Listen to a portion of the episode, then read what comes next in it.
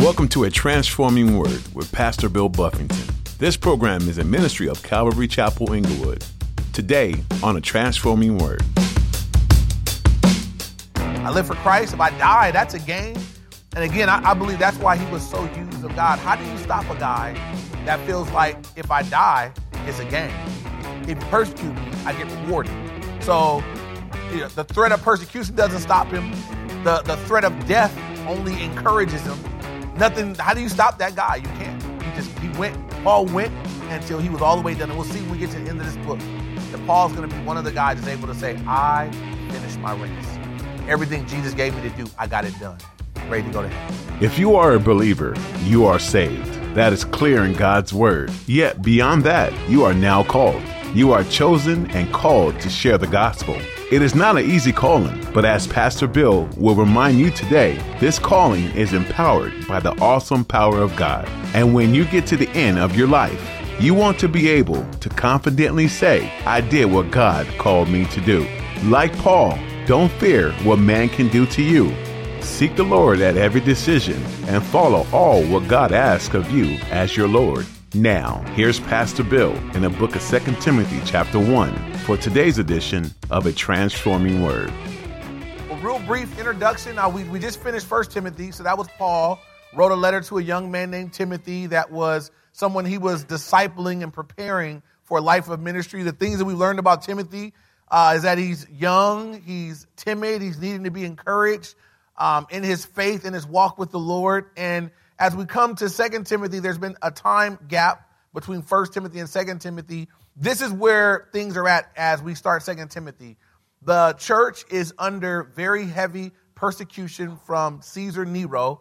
They're being persecuted. Christians are being accused or blamed for things that um, probably Caesar Nero did, uh, burning up areas and such. And so Christians are under attack.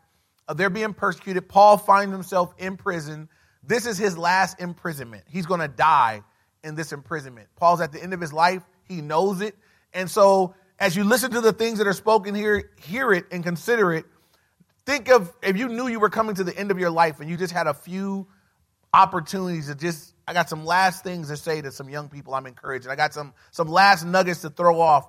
That's what Second Timothy is. Paul's last letter, and he's writing it from prison. It should challenge us that while he's in prison, He's writing a letter to encourage someone in their faith. He's writing a letter to, uh, to stir up a young man in his gifts. He's writing a letter, you know, pr- uh, professing that he's praying for others. While he's in prison, there's so little in this letter about him. There's a little bit, but just it's very little about himself. That um, Paul is living a selfless life, and his concern was for the work that God had called him to do. As he's on his way out, he wanted to make sure that the baton was handed off. That should speak to all of us that are walking with God, that have a relationship with God about there's a work God's done in you, and it's good that God's done it and He's doing it, and He's going to complete the work He begun in you. But we all have a responsibility to pass the baton. And so every one of us to consider that. Do you have a Timothy? Is there someone that you're passing it off to? Do you have a kid? Are there kids? Are there some young person? Is there someone that you're taking what you got and then you're handing it off, making sure someone else is getting stirred up, someone else is being encouraged. Are you sharing what God's teaching you with somebody else? We all need to be doing that. You don't have to be a pastor, you have to be a leader. You just have to be saved and care about the work of God, the church of Jesus Christ, to be passing it on to someone else. And so I'm always amazed at Paul's prison epistles that from prison, his concern is not that he get out. It's not for his well-being, not that they treat him better. It's for the work. It's for the church. And so Look at 2 Timothy, starting at verse 1. It says, Paul, an apostle of Jesus Christ, by the will of God, according to the promise of life which is in Christ Jesus. Um, Paul many times would begin his letters in this way I'm an apostle of Jesus Christ. Why would he do that? Because they were always challenging his apostleship. What did it mean that Paul was an apostle of Jesus Christ? Paul says, Look, I'm an apostle. I'm a sent out one. There's, there's apostolic authority in me, and I got it directly from Jesus Christ. I'm not an apostle by the will of men. Uh, there wasn't a group of men that elected me to be an apostle. I wasn't voted in by some group. Jesus Christ himself called me to be an apostle. You remember, Paul is the only apostle who, after the uh, resurrection and ascension of Jesus, was called. Paul was on his way to Damascus, if you remember, and the Lord Jesus met him. This is post uh, resurrection and ascension into heaven, met him on the road and, and called him and spoke to him there in Acts chapter 9. You can read it. And so Paul says, Look, I've been appointed this position and called to this by Jesus Christ himself, an apostle of Jesus Christ by the will of God, according to the promise of life which is in Christ Jesus. Just one thing I was considering as I looked at that is every one of us needs to be able to say that we are what we are by the will of God. Whatever you're doing right now, being a mom, by the will of God, a husband by the will of God, a dad by the will of God, whatever your job may be, a teacher by the will of God, a, a bus driver by the will of God. Like it, you want to be able to say in your life that, you know what, I ended up here. I prayed about each step. I prayed about that job before I took that job. I was seeking the Lord about uh, what type of employment. I was seeking the Lord about where to where to put my focus, where to put my energies, and so I am this, whatever it is, by the will of God. If you have question about that, if you're looking at where you are, wherever you're doing with the majority of your time, energy, and effort today, if you can't say it's by the will of God, it'd be a good thing to, to, to, to take a moment, take some time to say, God, I need to pray. I need to make sure that what I'm doing is according to your will, that it's what you want. Because otherwise, you're wasting your life. You could waste, you can waste an entire life pursuing something for which God had not called you to do. You could, you, could, you, could, you could waste your entire life going after some dream that you dreamed up. Some people can waste their life going after something their parents dreamed up. What you want to do is take time out to say, God, what do you want? That I can pursue that with all my heart, that I can just put all my marbles right there, that I'm whatever, whatever I am, but I'm, I'm that by the will of God. Then he says, according to the promise of life, which is in Christ Jesus. Paul recognizes that it's the promise of life that's in Christ Jesus and again, Paul's on his way to die. He's, he's, death is coming, but he's looking at the promise of life. And that, I believe that's what keeps him. Yes, I'm getting ready to die in my physical body. I'm being persecuted for my faith. I'll probably die for my faith, but I got the promise of life.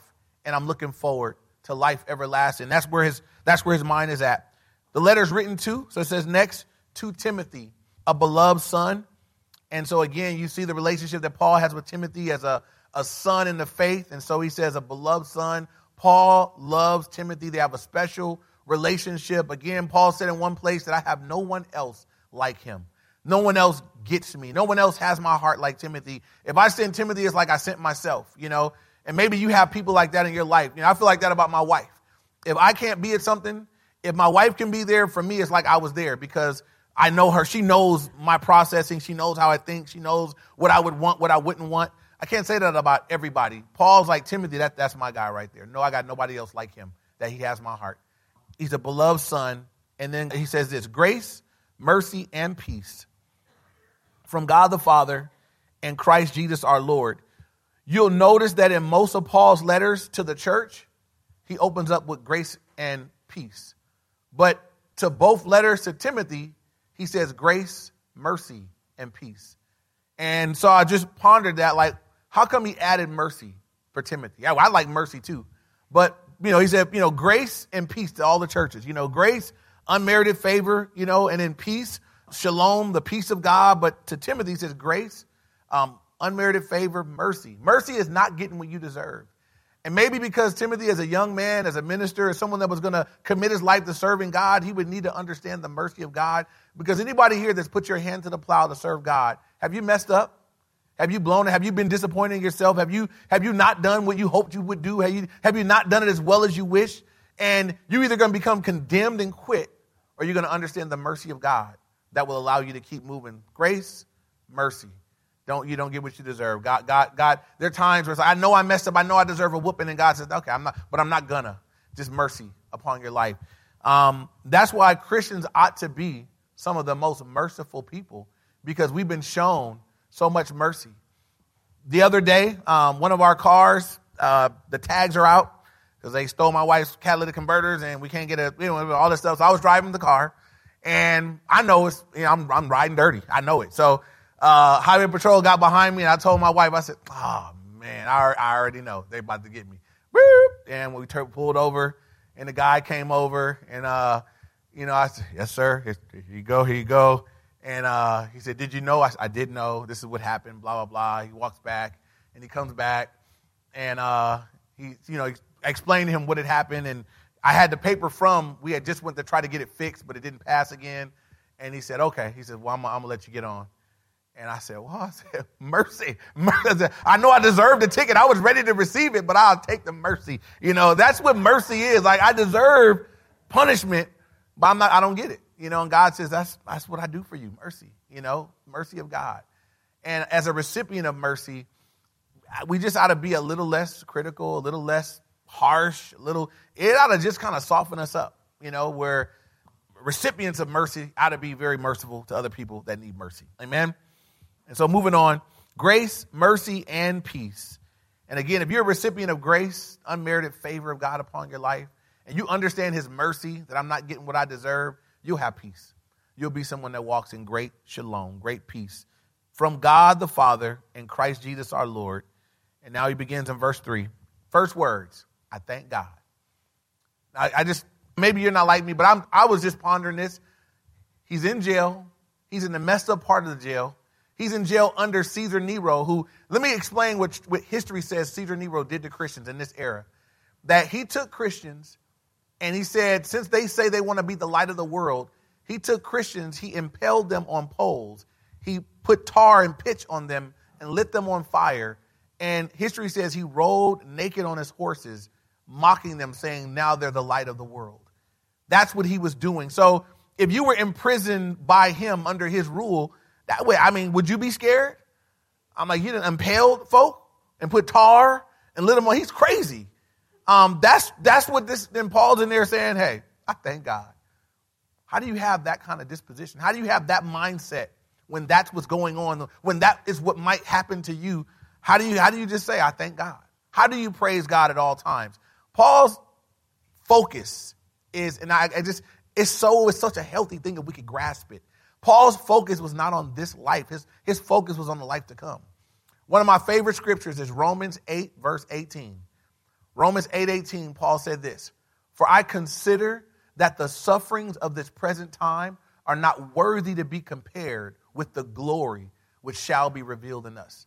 Paul, I can, the, the sufferings of this present time, they're not worthy to be compared with the glory that's going to. I'm looking for heaven is going to be cool for me. And whatever I got to go through until I get there, I'm not worried about it. You know, Paul said for me to live as Christ and what? Die is gain. So if I'm living, I live for Christ. If I die, that's a gain. And again, I, I believe that's why he was so used of God. How do you stop a guy that feels like if I die, it's a gain? If you persecute me, I get rewarded. So you know, the threat of persecution doesn't stop him. The, the threat of death only encourages him. Nothing, how do you stop that guy? You can't. He just, he went, Paul went until he was all the way done. And we'll see when we get to the end of this book that Paul's going to be one of the guys that's able to say, I finished my race. Everything Jesus gave me to do, I got it done, ready to go to heaven. That's where we want to be, you guys. That whatever you got left of this life, you want to spend it in such a way that when it's all done, you could say, the thing that God gave me to do, I did it, and I'm done. And so Paul says, I thank God, whom I serve with a pure conscience, as my forefathers did, as without ceasing I remember you in my prayers night and day, greatly desiring to see you, being mindful of your tears, that I may be filled with joy when I call to remembrance the genuine faith that is in you. And it's a long sentence. Let me just go back to verse 3 real quick. By the Paul's, I thank God. He says, Whom I serve with a pure conscience. That's important for us as believers, for us that are desiring to serve God. We want to be able to serve the Lord with a pure conscience. Uh, what's a pure conscience? It's an undefiled conscience. Anybody here know what it, you know what it is to have a dirty conscience when you've done something wrong, and your conscience is bugging you about it because you're dirty, you did wrong, you know. And so we all know what that feels like. The, the guilt of man, I'm I'm not right. I know I'm not right. My my conscience is is dirty right now. I'm not doing. I haven't done. I've behaved in a way, lived in such a way that I should not. Um, Paul says, but I, I'm able to serve God, you know, with a pure conscience. I'd serve God with a pure conscience. That's important. Um, you don't want to get into the flow or the habit of serving the Lord in hypocrisy. Um, some people have learned the art of church. So at church, I put on church, and I know how to behave at church around church folk, and then I go out there and I do I do me. I live my own life. Paul says, I serve God with a pure conscience. Same guy all the time. You know, I'm, I'm, not a, I'm not another guy at work and another guy at home and another guy at church, another guy over here. Paul says, hey, I serve God with a pure conscience. We should all strive for that, that our conscience could be clean, that we serve God with, with a pure conscience. Uh, one pastor I, I, I used to read a lot, he would say this phrase, says, your purity is your surety.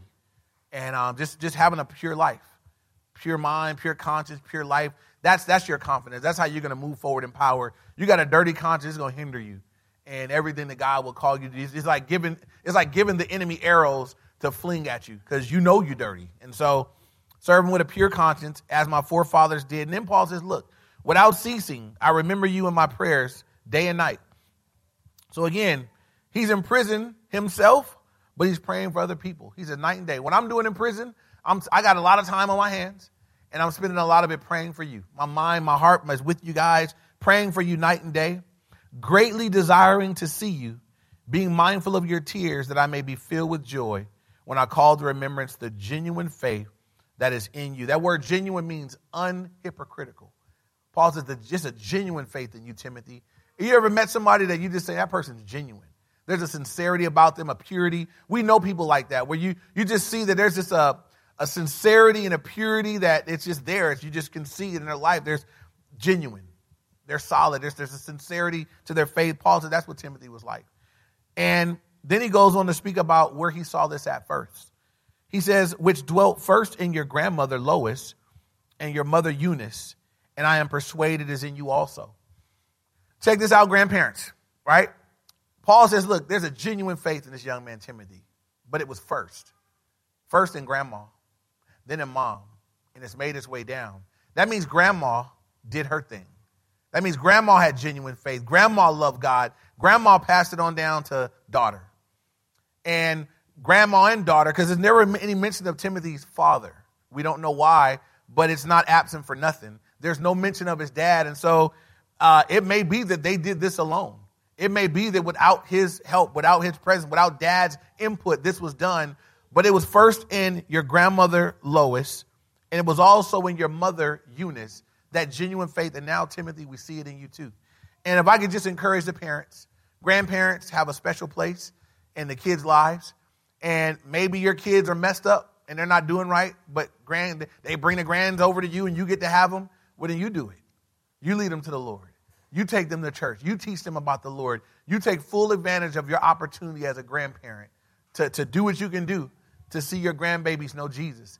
Um, also, it speaks to us as parents because Lois passed it down to Eunice. Eunice passed it down to her, her son. So, you know, to your own kids.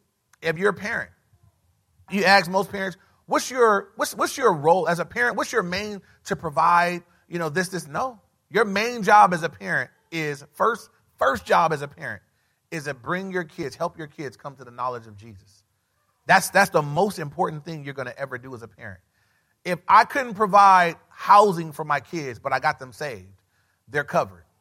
Uh, they, might not, they may not be covered by a roof, but they're covered. They're covered by God. If I can't provide the best of schooling, if I can't provide the best of you know material things, but I can provide them a relationship with the living God, we're going to be on this earth for a limited time span. We're going to be in eternity for forever. We're going to be in eternity for all eternity. So if I can get my kids to a place where they understand who Jesus is, they'll know who to cry out to in a time of need. They'll know how to reach him. They'll know how to be in touch. They'll have relationship with the living God. That's the most valuable thing I can pass down. Now I want to do all the other things just the same, but I got to know the priority is that. I, I, need to make sure that they know the Lord. That's my job. That's my role. That's my agenda. And I don't care about anything else as much. I don't celebrate anything else as much. I'm glad for the good grades, but I'm gladder for the service to the Lord and a heart for God. And, a, and a, when I see them do things that I know God stirred up, I, that's a bigger deal to me. I'm gonna make a bigger deal about that. Your grades might be great. It's awesome. You should do your best. I want that too, but I'm not as proud of that as I am to see you living for the Lord, to see you making choices that honor God with your life. That'll go the farthest. That'll reap the most benefit in their life. And so, um, as we see it here, it's, it came on down. Grandma, mom, and it came down to Timothy. And so, parents, we want to, and grandparents, uh, we want to make sure that we do our part and we take advantage of the role God has given us. Amen. And so he says again, which I'm persuaded is in you also. Then he says, therefore, I remind you, speaking to Timothy, he says, to stir up the gift of God which is in you through the laying on of my hands. For God has not given us the spirit of fear, but of power and of love and of a sound mind. And so here Paul says, Look, I, I want to remind you to stir up the gift of God. There was a gift that Timothy, there's, Timothy had gifts that were given to him from God, but they were dormant, right? They needed to be stirred up. If you take anybody buy a drink, you know, um, we buy, me and my daughter buy this ginger tea. And if you just let it sit for a while, you'll see all some of the ginger stuff at the bottom. And so you gotta, if you want to taste it all, you gotta stir it up. You know, you want to get it all mixed out through the thing. Paul's telling Timothy, look, there's some gifts in you that are just dormant right now, bro. And I, I gotta tell you to stir it up. Stir up the gifts that are in you. And I believe the biggest hindrance to people using their gifts for the Lord is fear. So it's not strange that the very next thing he says after he says, stir up the gift that's in you through the land on the, stir up the gifts that are in you, which, um, which are in you through the land on my hand. Then he says, for God has not given you the spirit of fear. Why are those two things so closely connected? Because one of the reasons why people sit on their gifts is for fear. God give you a word of prophecy and you're, but you're afraid to speak it. What if it doesn't come to pass? God encourage you or stir your heart to go, go lay hands and pray for her. But you don't go do it because what if nothing happens? God, God tell you to do something and, you know, stir your heart up to, to serve him in a way. Maybe you're called to teach or to do something, but, but, but what if I'm not good? And can I tell you that Satan will always throw that? I've never done anything for God that my flesh wasn't afraid to do. I've never been more afraid to do anything in my life than the first time I taught. Though I felt called, I felt like God had called me to do it. I felt that I mean, everything in me was the, the every time I pray about it, it was there. Um, when I was reading, God would give me understanding. I was preaching in my car. I, I believe with my whole heart I was called to do it. And when I finally got the opportunity to do it, I remember as the days approached, that was I've never been that afraid of anything in my life. I've not been afraid of getting jumped. I've not been. I've never felt that it was a it was a spirit. That's how I know it was spiritual. Um, I've, I've experienced things in the world that should have been, you know, scary. But nothing matched that kind of fear. And it, it's just a fear you got to overcome. And so Paul's telling Timothy, look, God didn't give you that. And so I'll say this to you. If there's something that God's called you to do and you haven't done it because you're afraid, that fear that you have, the same thing Paul told Timothy, God didn't give you that fear. God didn't give it to you. So who gave it to you? Where it came from? Where did it come from? It didn't come from God. Your fear didn't come from God if we would just do whatever God said with abandonment for what might happen, what might go wrong, what might not work out, what they might think, what if we just let all that go and just say, God, whatever you tell me to do, I'm gonna do it. We'd tear up some things in a good way. It is a bad kind of tear. We would get some things accomplished for the Lord. I can only wonder what's dormant among us for, for the sake because of fear. And so I'm gonna challenge you to do something because we don't want to just be hearing the word, you guys, and then leave and say, wow, God really, I was getting convicted. I hope he get off that verse real quick. You know, it was starting to touch me. If this is you, please do this for me. If you know in your heart, I, I, I, I am not done this because I'm afraid. Right now, write it down. Right now, write it down. That's, that's part of the, that's the first step. Acknowledge it, write it down, and then before you leave, you need to share it with somebody, somebody here that'll help you. Y'all know that there are people here that are, be, that they're not going to do nothing for you. They're not going to say nothing. Don't tell them. Go to that person that you know is gonna They're going to ride you. They're going to make you. Did you do it yet? They'll be texting, calling. They'll show up at your house. Did you do it? You didn't do. You didn't do it yet. You need to do it today. You need to do it before you go to the bathroom. You need to do it. That person. Write it down and let somebody here know that you know is going to challenge you, encourage you to do it. Um, don't live another week without without what might God do as you step out and do it. You'll never know. Don't live that kind of life.